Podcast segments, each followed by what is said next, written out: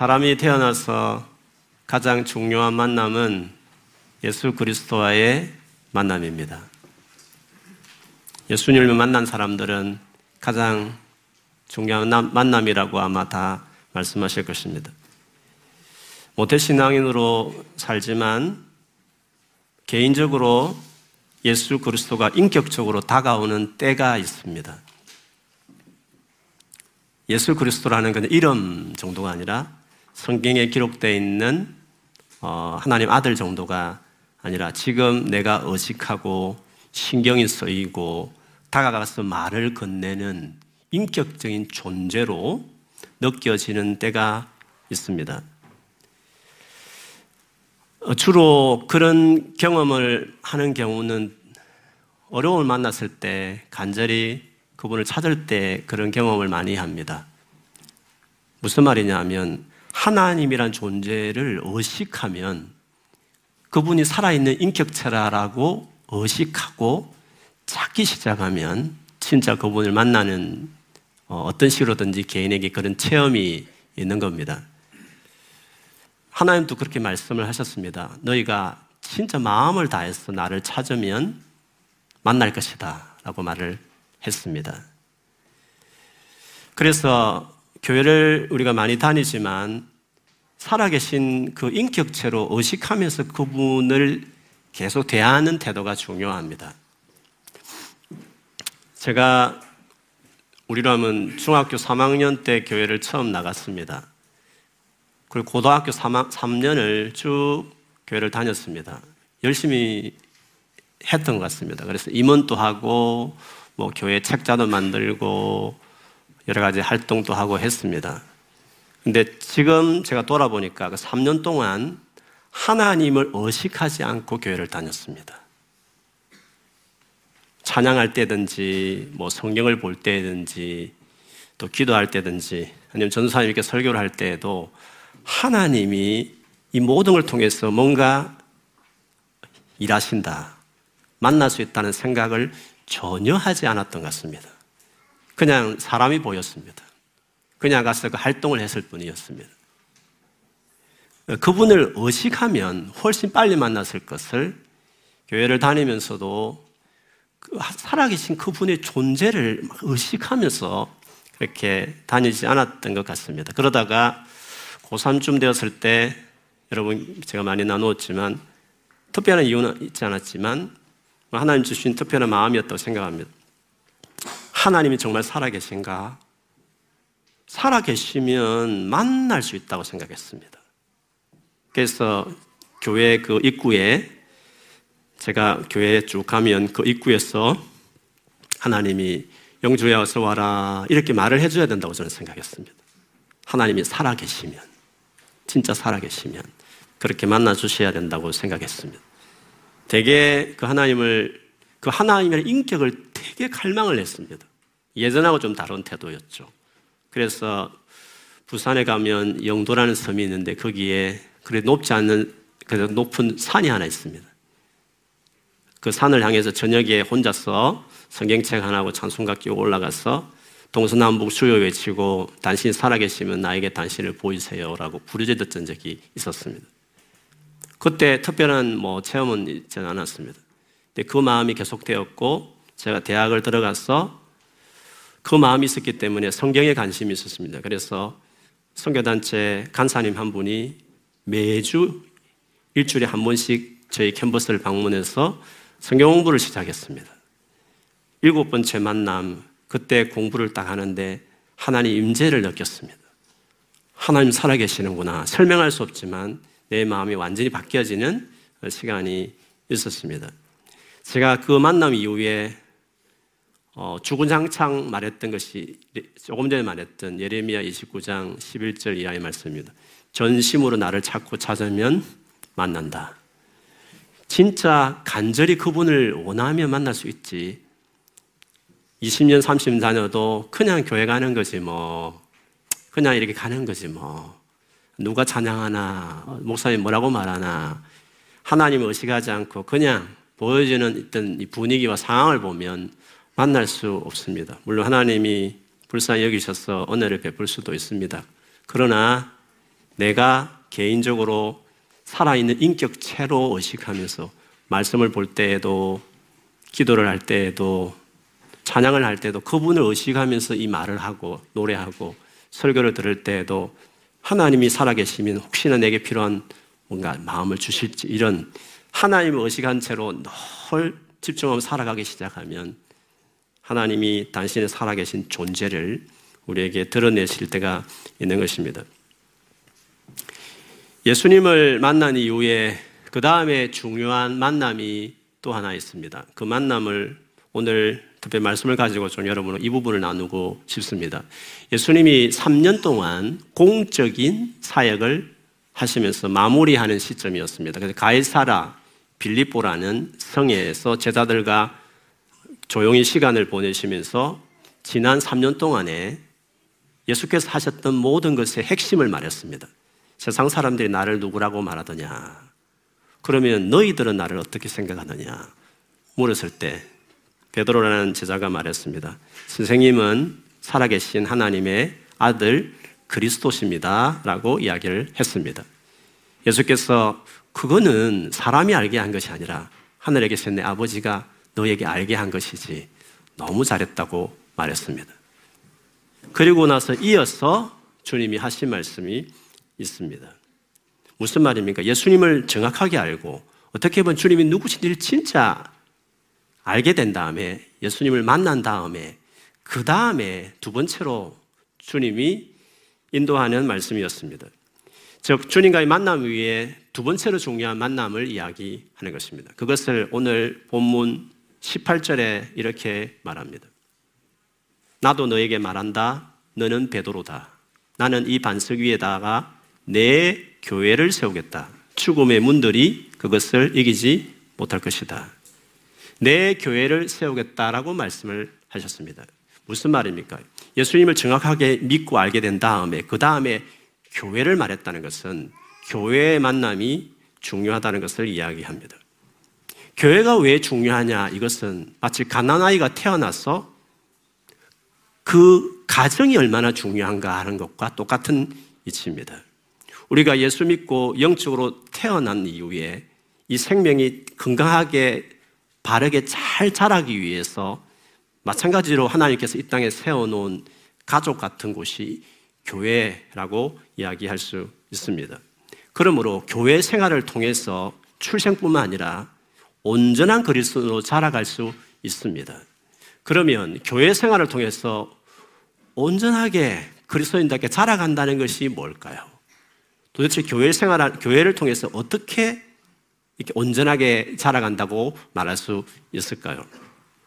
예수님이 마지막으로 이 땅을 떠나시기 전에 예수님 제자들이 하셨던 많은 말씀 중에서 마태복음 28장 19절 20절에 주님 이런 말씀을 하셨습니다.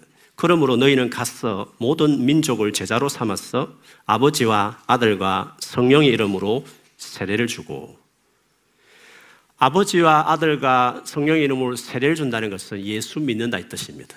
예수를 믿었기 때문에 그 표현으로 고백으로 세례를 주는 거 아닙니까? 그럼 예수를 믿었다 이 말입니다. 그 다음에 뭐가 있습니까? 그 다음이 교회의 역할과 비슷한 것입니다. 세례를 주고 그 다음입니다. 내가 너희에게 명령한 모든 것을 그들에게 가르쳐 지키게 하여라.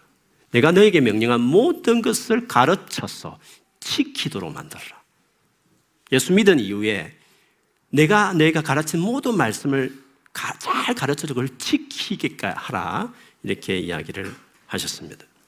실제로 나중에 예수님 하나님 날 올라가신 이후에 그 제자들이 예수님을 전했습니다.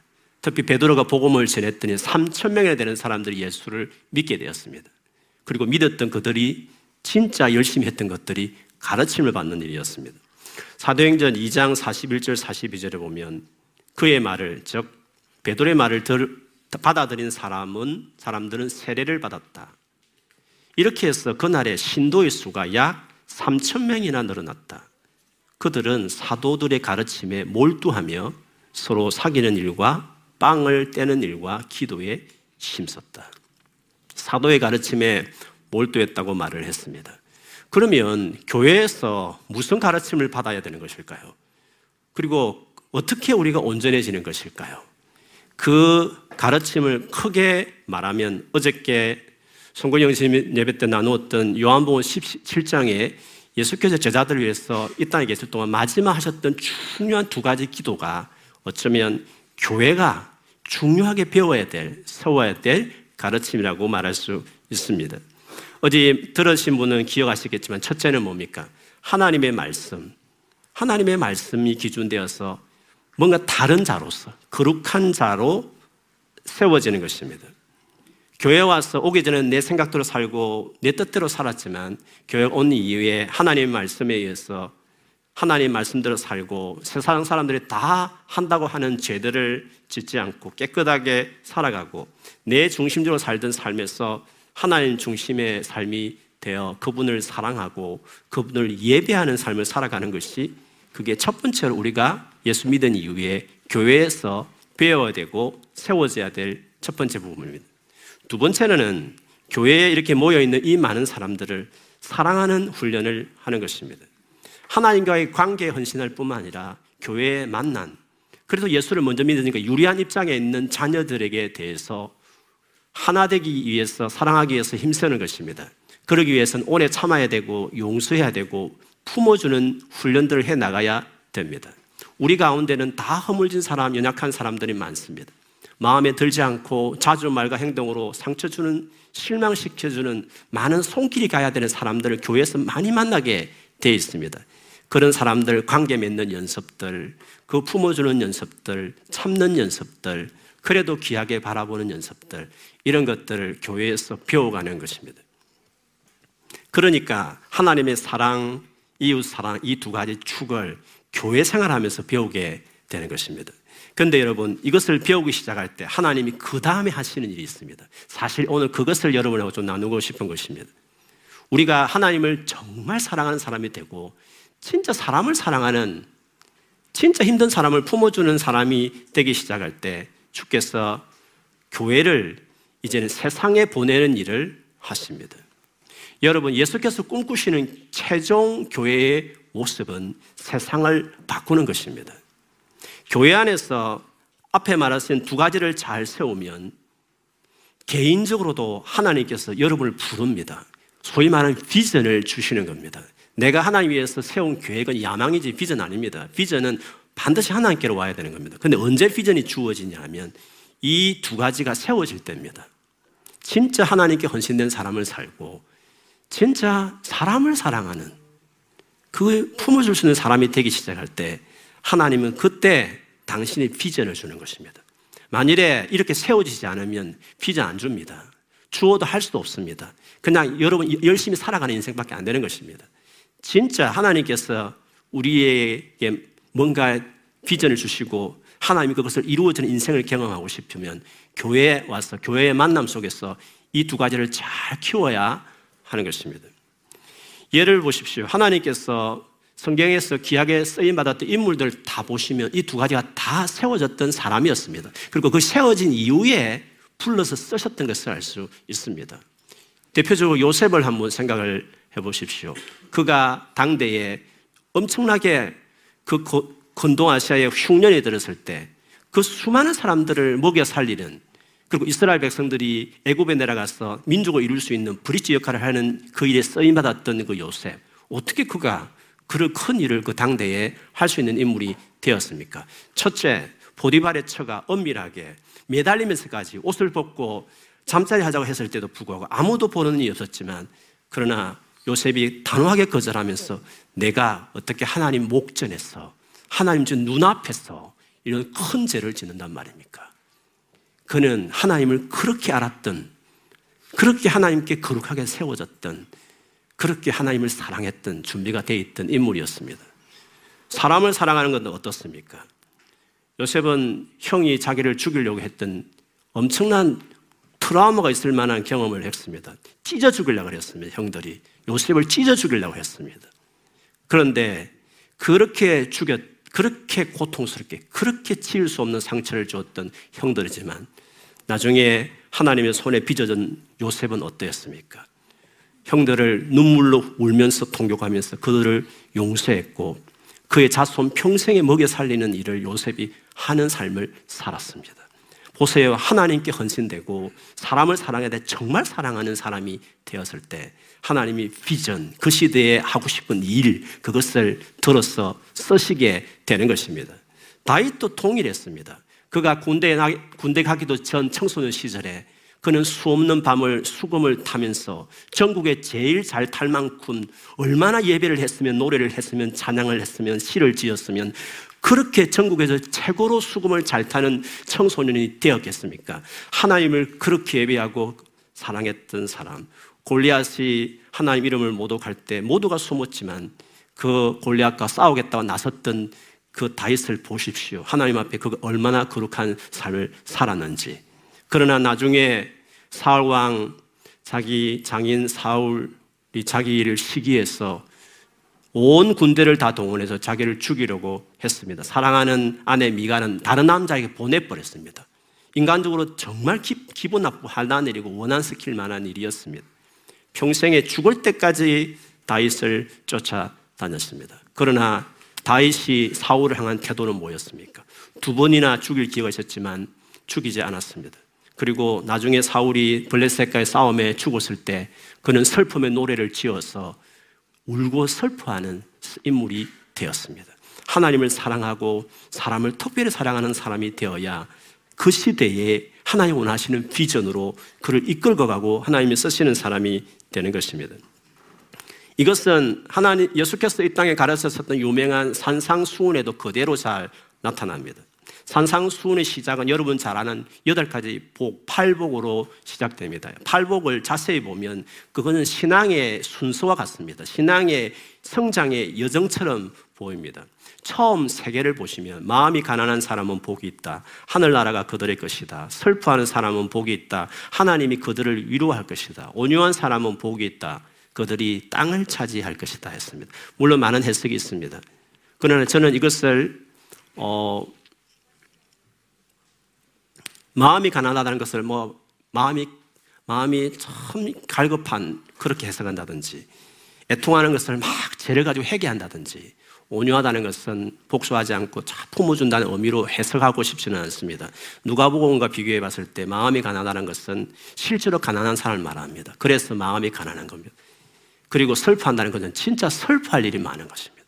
진짜 슬퍼 올 일이 많은 사람입니다. 사연이 많은 것이죠. 그리고 온유한 사람, 성경에서 온유한 사람을 원어를 찾아가 보면 마음이 찢밟힐 사람, 마음이 이, 찢 이겨진 사람, 힘 있는 사람에 의해서 완전히 짓밟힌 사람들, 어디에 하소연할 수 없는 억울한 사람들을 온유란 표현을 씁니다. 그러면 여기서 말하는 세 가지는 뭡니까?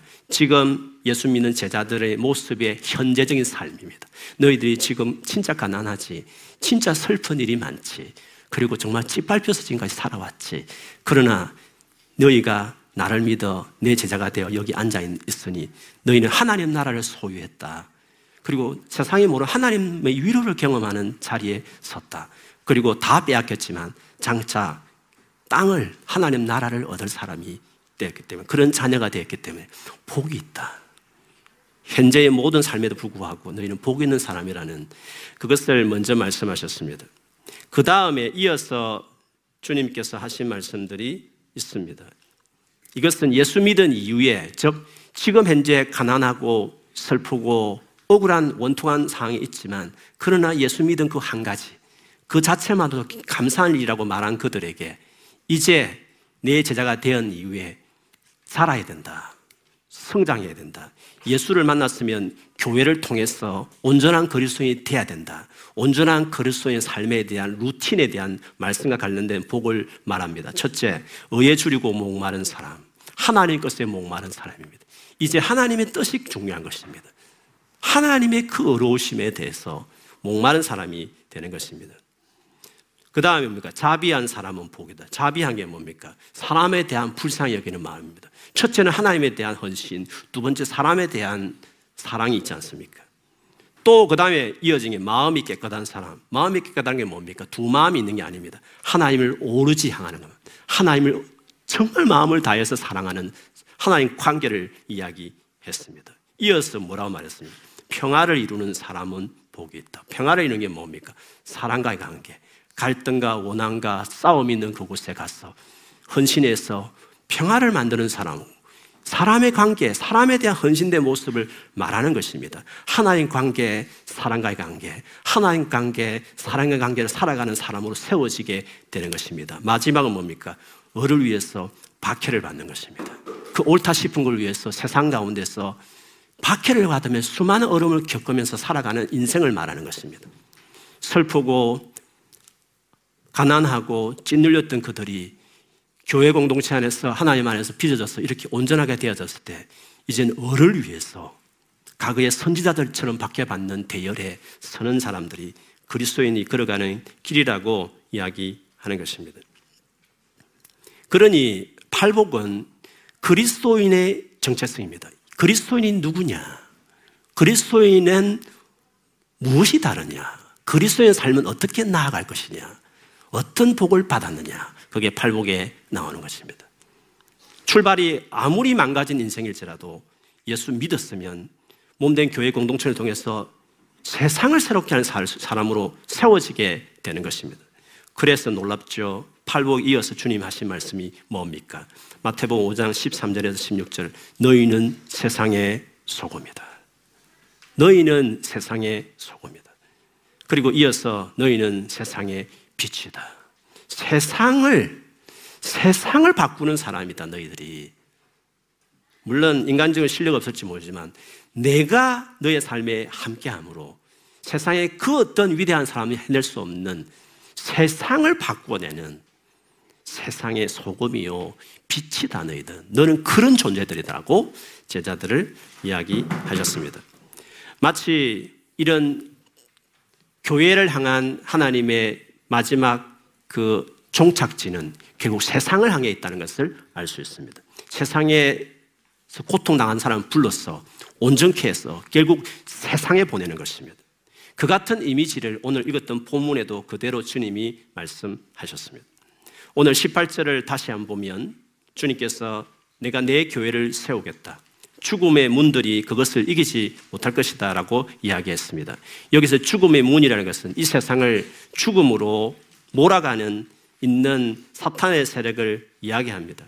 그런데 이 사탄의 세력도 교회를 이길 수 없다고 세상의 가장 큰 세력이 사단의 세력인데 이 세상에 있는 모든 가버먼트나 모든 이 땅의 세력들은 다 사단의 수하에 있는 것인데 그 사단은 또 이길 수 없는 놀라운 권세를 가지고 있는지 교회라고 이야기한 것이었습니다.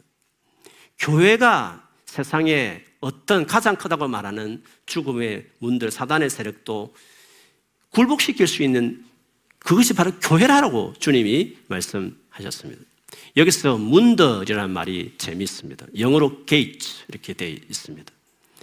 gates 이게 무슨 왜 문을 강조했을까 하는 것입니다. 그것은 고대 모든 전쟁은 다 성과 성의 싸움입니다. 성을 함락해야 이기는 것입니다.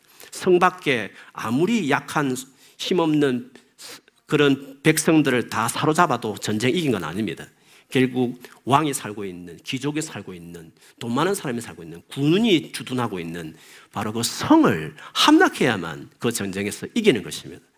근데 그 성을 함락하려면 문을 뚫어야 되는 것입니다. 그 문이 뚫리면 성은 함락되는 것입니다. 그래서 그 나라의 권세는 문에 있다고 말해도 과언이 아닌 것입니다. 그런데 지금 죽음의 문이 사단의 그 왕국의 문이 문이 지금 버틸 수 없다는 말씀이 뭡니까? 교회가 어떻게 하고 있기에 지금 버틸 수 없다는 말입니까? 교회가 쳐들어간 것입니다. 그리고 사단의 문을 부수고 있는 것입니다. 그 사단의 문을 부수고 망가뜨리고 뚫고 있는 것입니다. 부수고 붙였더니 그 문이 부서지고 교회가 들어가서 그 성을 함락하는 것입니다.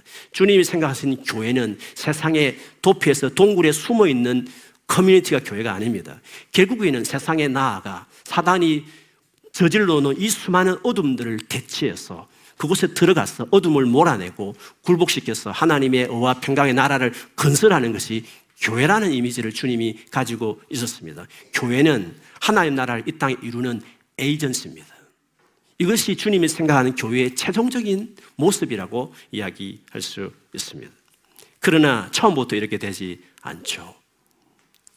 앞에 말씀드린 것처럼 하나님을 이 교회에서 정말 사랑하는 자들, 예배에 목숨 거는 자들, 전심으로 주님을 향하는 사람들이 그리고 말씀대로 정말 순종하는 사람으로 자기를 세우고 수많은 상처 주고 나와 정말 안 맞는 사람들이 교회에서 수없이 만나지만 그럴 때마다 이해하고 눈물로 기도하면서 품어내고 사랑하고 불쌍히 여기는 일들을 하기 시작할 때 진짜 하나님을 사랑하고 진짜 이웃을 사랑하는 사람이 되기 시작할 때 그때 주께서 이제는 세상을 가자. 세상에 할 일이 많으니 같이 가자. 세상을 향한 비전을 내게 말해주겠다. 세상을 변화시키는 동역자로 나와 같이 일하자. 라고 개인을 부르고 그리고 그 교회를 부르게 되는 것입니다. 바라기는 결국 우리가 가야 될 방향입니다. 여러분 개인과 우리 교회가 가야 될 방향은 이쪽으로 가는 것입니다. 제가 이 말씀을 특별히 나누고 싶은 이유는 저희 꿈 있는 교회가 바로 이 방향으로 가야 되기 때문이고 그 방향을 위해서 발걸음을 내딛기 위해서 그 부분에 대해서 여러분하고 좀 마음을 나누기 위해서 오늘 이 구절을 택해서 나누고 있습니다. 여러 차례 말씀드렸지만 요한복음 17장 말씀은 14년 동안 하나님께서 우리 교회를 세울 때 그대로 하셨습니다. 거룩함에 헌신하게 했고 정말 사랑하는 일에 몸부림치는 교회로 살았습니다. 그래서 우리 교회에 그 DNA가 있습니다. 그래서 저는 확신하는 것은 반드시 이제는 세상을 향해 나가는 교회로 우리 교회를 밀 것이다라는 생각을 하는 것입니다. 그런 점에서 2023년도에 그 세상을 하는 발걸음을 크게 내딛는 일들을 하기를 원하는 것입니다. 그래서 이제는 받고 누리고 경험하는 그런 은혜로운 교회로 끝나지 않고 세상을 향해 싸워나가고 승리해내고 주의 뜻을 이루고 하나님 나라 이루는 그 일로 나가는 공동체가 되기 원해서 이 말씀을 같이 나누는 것입니다. 저희 교회가 2024년부터 특별히 좀 마음을 가지고 세상을 생각하면서 세상에 나갈 생각을 하면서 세상을 변화시킬 마음에 두고서 하기를 원하는 일들에 대해서 세 가지 정도로 오늘 특히 오픈마인드에 제가 좀 적었지만 설교 말미에 다시 마무리하면서 좀 말씀을 드린다면 첫 번째 우리가 교회에 왔지만 여기서 신앙생활 잘하고 믿음을 키우도 너무 귀한 일이지만 그러나 저는 그렇습니다. 우리 사랑하는 형제자매들이 그래도 나름 열심히 어, 인텔리전트하고 그리고 여기 직장 생활하면서 나름대로 큰 일을 감당할 재능을 가지는 많은 청년들이 오고 가는 그런 교회가 우리 교회입니다. 그래서 우리 교회에 오는 우리 형제자매들이 우리 젊은이들이 또 젊은 우리 부부들이 우리 교회에 왔을 때 신앙생활 잘하는 것으로 머물지 않고 결국에는 일주일 내내 머물게 되는 삶의 현장에서 어떻게 하나님 뜻을 살아내는가가 저는 중요한 관심입니다. 그래서 우리 교회에 머무는 동안 그것이 6개월이든 1년이든지 몇 년이든 간에 머물 동안에 믿음을 또 키우지만 세상을 어떻게 바꿀 것인가? 예수 믿는 나로서 어떻게 세상을 새롭게 할 것인가에 대한 분명한 믿음과 방향성을 가지고 저는 우리 교회를 떠난다면 떠나기를 바라는 것입니다. 그래서 몇 년 전부터 한번한번 이렇게 찔끔찔끔 해온 일이기도 하지만 영역별 모임, 전공과 직업에 따라서 그 영역별 모임을 구체적으로 새해 우리 교회에 좀 setup하고 싶은 마음이 많습니다. 그래서 꿈 있는 교회 하면 신앙적으로도 충만한 은혜가 있지만 거기 가면 세상을 어떻게 살아갈 것인지 아트에 있는 사람들은 비전 있는 사람들은 그리고 법조에 있는 사람들은 크리스찬들은 어떻게 그 영역에서 살아내야 되는지에 대한 깊은 원리들을 배울 수 있다. 그래서 공부하면서 그 자기 분야를 생각하면서 공부하고 믿음을 준비하면서 졸업할 수 있다라고 그리고 거기서 그걸 배울 수 있다는 그런 마음을 갖는 교회가 되기를 바라는 것입니다. 한 21개 영역을 저희가 짜냈지만 구체적으로 그에 관련된 주 reference 책들을 선정하고 그것을 공부하고 관련된 사람이 모이고 거기에 애로사항이 뭐며 거기에 싸워야 될 어둠의 영역이 뭐며 크리스찬들은 어떻게 대처해야 되는지에 대해서 같이 모여서 미리 세상을 향해 나가기 전에 미리 준비하고 믿음을 더불어 키워가는 일들을 하고 싶은 것입니다. 우리 안에 인력이 안 되면 주변에 안 믿는 분, 믿는 분 중에 이미 많은 그 분야에 성공한 분들, 믿음을 사는 분들이 많기 때문에 초청 강사라도 모셔서 계속 우리 그 분야에 앞으로 살아갈 많은 젊은이들에게 용기와 또 믿음을 키워주는 일을 하고 싶은 것입니다. 두 번째로는 멀티컬처럴 교회를 세우는 것입니다. 14년간 정한 성교하는 교회가 되기를 몸부림쳤습니다. 매주 토요일마다 전도 현장에 현장에 뛰자 앉아서 포럼하고 세미나 하는 거 좋지만 영국 교회 어떻게 되고 유럽 성교 어떻게 되는지 세미나 하면서 토론하는 것도 좋지만 답은 결국 전도하는 일인데 전도 현장에 뛰는 것이 중요하다고 현장에서 굴고 싶었습니다. 그래서 전도하고 영국 교회도 도와주고 많은 교회를 가서 방문해서 전도해 줬지만 결국엔 다 간접적이었습니다. 결국 우리가 선교하려면 선교의 대상인 외국 친구들이 그들이 예배할 수 있고 믿음을 키울 수 있고 그들이 주도할 수 있는 커뮤니티를 만드는 것이 우리 교회가 선교를 직접적으로 하는 지름길이라는 것을 알게 된 것입니다. 그래서 다음 세대 지금 2세, 3세들이 다 한글이 서툰데 결국 대학 들어가 보면 영국 교회를 갈 수밖에 없습니다. 왜? 한인교회 영어로 하는 교회는 영국에는 없기 때문에 그렇습니다. 그렇게 보면 결국 2세대 잡겠다는 것이 아니라 영국 교회에 가봐야 방간잡하게 되지 않기 때문에 언어와 언어를 떠나서 문화와 민족성을 극복한다는 건 상당히 어렵기 때문에 그리고 한국의 뜨거운 영성과 K-팝을 통해서 관심 있는 이 무도 속에서 하나님이 여러 가지로 열어주신 상황에서 제대로 된 영국교회와 차별화된 진짜 성교를 위해서 세워지는 한국의 뜨거운 영성 겸비한 멀티컬처럴 교회를 세우면 런던 안에서 또 다른 색깔로 영향을 주는 성교할 수 있는 커뮤니티를 시작할 수 있겠다는 확신이 있기 때문에 그렇습니다. 그러나 교회를 세운다는 것은 찬양팀도 있어야 되고 속으로 인도자도 있어야 될 것이고 여러 가지로 준비할 것들이 많습니다. 그래서 여러분이 협조를 구하고 기도해 달라는 마음에서 말씀을 드리겠습니다. 우리가 새해에 기도하고 준비하고 잘 해서 진짜 다양한 사람들이 모여서 그들이 같이 이 땅에서 성교하는 성교하는 멀티컬처럴 교회로서 나아가는 일들을 하고 싶습니다. 구체적이 어떻게 할 것인지는 차후에 기회 있을 때마다 나누겠습니다. 그리고 마지막으로 결국 강조하고 싶은 것은 교회입니다. 그리고 주님이 지금 중요하게 생각하는 건 교회였습니다. 세상을 바꾸는 수많은 기관이 있지만 주님이 지금 중요하게 여긴 것은 교회를 통해서 세상을 바꾸기로 결정하신 것이었습니다. 그러면 우리가 할 수 있는 최고의 일은 이 땅에 그 중요한 교회들을 돕고 섬기는 것입니다. 우리 한인교회가 70개 내게 80개 있다고 합니다. 물론 100명만 넘어도 대형 교회라고 할 정도로 다 열악한 교회는 맞습니다. 그럼에도 불구하고 적어도 한인 교회는 한인 목회자들은 힘들고 어렵다 치지만 우리 안에 커뮤니티가 잘 되어 있습니다. 그러나 다른 교회는 일본 교회는 4개밖에 되지 않고 이디오피안 교회는 11개밖에 되지 않고 아무리 많은 민족들이 있지만 다른 이민 교회들은 다 열악합니다. 그래서 새해에는 그 이민 교회 목회자들을 컨택하고 그들을 모셔서 대접해드리며 애로상을 듣고 그리고 이민교회가 있는 이 비전들을 나누셔서 런던 안에 많은 교회들이 함께 네트워크하여 서로 도와줘서 진짜 교회를 튼튼하게 세우고 그리고 교회를 개척하고 복음을 전하는 일을 다 같이 하는 같은 마당에 있으니까 같은 도시에 있으니까 멀리 비행기 타고 갈 필요도 없으니까 이 안에서 언제든지 모일 수 있는 이 좋은 여건 속에서 선교하는 일들을 하고 싶은 것입니다. 디아스프라 선교.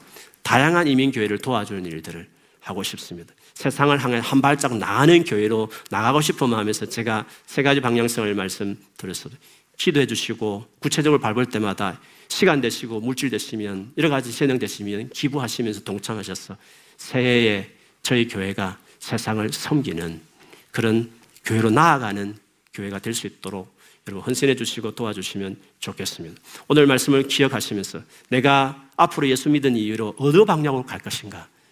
예수 믿는 모든 교회가 어느 방향으로 갈 것인가? 방향을 바라보면서 그 길로 쭉 갈 수 있는 여러분 자신이 되고 우리 꿈 있는 가 될 수 있기를 주님 이름으로 축원합니다. 아멘.